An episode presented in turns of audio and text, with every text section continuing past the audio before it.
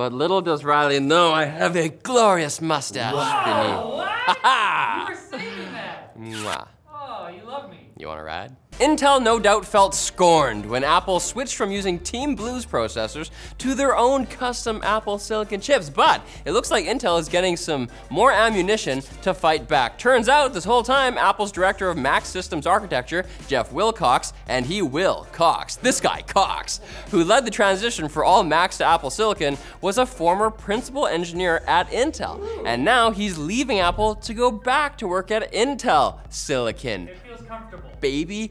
Obviously, Wilcox wouldn't spill all the beancocks on Apple's trade secrets, but you know, beancocks. He- yeah, Spillcocks was way better. He wouldn't spill all the beans on Apple's trade secrets because of NDAs. You know, it's illegal. Uh, and also, Jeff just wouldn't do that because he's a nice guy. Wilcox. One thing's for sure though, he probably will be getting a sweet payday since Apple was reportedly giving some engineers $180,000 bonuses to dissuade them from defecting. I don't know if that would work. So wait a second, he's getting paid because he's not getting that bonus? So you think that Intel is paying him more than that? That's the math. That's what you're implying? That's what I figured out. Maybe he's just like, you know what? Yes. I want other fruit now. Kiwis.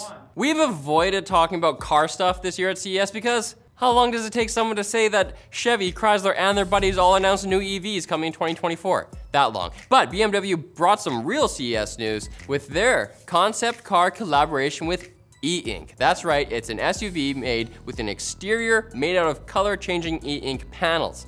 There's probably no way this will actually happen. What? Of like a, a wire that connects to every panel? And yeah, everyone wants to know what color it changes when you get in a crash. Obviously, the answer is blue screen of death. It's cool. It's really cool. It's also stupid. But less stupid is BMW's 31 inch, 32 by 9 ultra wide display that slides down from a car's roof. Would you rather have that or a book with a little light that wobbles around constantly?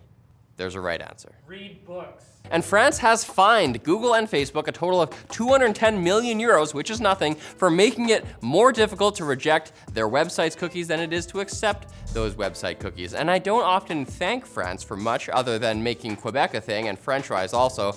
Um, so we could have poutine here, but this is an exception. Merci, buckets. Oh. Because those stupid accept cookies prompts are the worst thing about using the internet in 2021. It's 2022 now, Riley. Were, were the words. Other than the lurking sense of existential dread. Google and Meta, which is still Facebook to me, haven't said exactly what they'll do in response to the fines, uh, but hopefully they'll serve as a warning to everyone else that it's not cool to push cookies on someone, even if they were baked specifically for them. Cookie consent in 2022, people. Now it's time for some delicious quick bits baked for you by the power supply savants at Seasonic. Their power supply recipes have been baking in the oven for over 40 years at very low temps. And while they may sound like they're gonna be way overdone, it's more like a stew. This is stupid, Riley. No, just keep going. A stew situation, or like wine. We're talking units with 80 plus titanium efficiency ratings, fluid dynamics, fan bearings that have less noise, and a frickin' 12 year warranty. They'll even send you cookies. What the? No! They don't. Oh, They don't do that. But they will send you a badass power supply if you give them money. So go to seasonic.com or click the links below and check them out. Don't eat them though. I feel like this whole week is one long quick bit segment, you know? we're trapped. That's not right.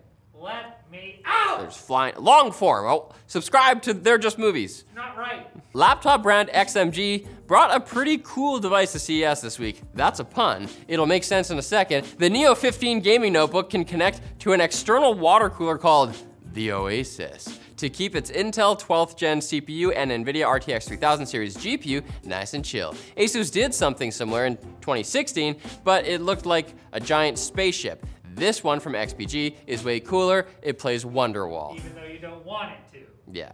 Yay, more weird stuff. Naveto, Noveto, announced its N1 speaker at CES, which may sound kind of disappointing when you first turn it on, because apparently it transmits ultrasonic audio through the air and deposits that audio next to the listener's ears, not in them, so that no one else in the room can actually hear it. Secret. I added that not in them part. Okay, so hold on. You can play all the swear words you want. That's what you're saying. Yeah. I could be like, my children, They can't hear me. I'm just listening to F word tracks on repeat. This is so weird. We've also glossed over most of the smart home tech at this year's show, but there is an encouraging trend to be found in the announcements. More support for Thread, capital T, the next gen smart home protocol that allows various devices to serve as signal repeaters in a mesh network. Mesh is so much cooler than star topology. Am I right, guys? The Schlage, Schlage, I never know how to pronounce this brand, Encode Plus, it's probably a lock. It has it, this Thread protocol, and it lets you unlock your door with your Apple Watch. That's pretty cool. You don't need nothing. Eve's motorized motor blinds have it, and Nanoleaf is putting it basically in all their products going forward. Hmm. Cool threads, guys. Konami is the latest company to try and cash in on NFT mania. They've announced 14 NFTs representing songs, short videos, and promo art to commemorate the 35th anniversary of the Castlevania series. Great news for people who love to look at a thing and be like, I spend money on that thing, only I have it. This one's mine.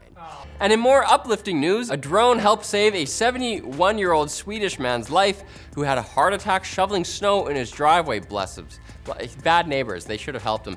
The aircraft, made by Everdrone, arrived on scene just three minutes after the emergency call was made and dropped a portable defibrillator, which was used to revive him before the ambulance arrived. So I guess uh, we may have some robots on our side when the Great War kicks off, the, the greatest war ever. The question is, can we use them offensively? Dive bombing with. A defibrillator hits you in the head. Oh! It comes from the sky. No one yells clear, and all right, I've just about had it with the tech news today. So come back tomorrow for the latest TechLinked of the week, and we'll clean up this CES cesspool together. Um, I really wanted to make a joke with that 71 year old man's Swedish meatballs, but we never got there. So come back tomorrow. Maybe tomorrow.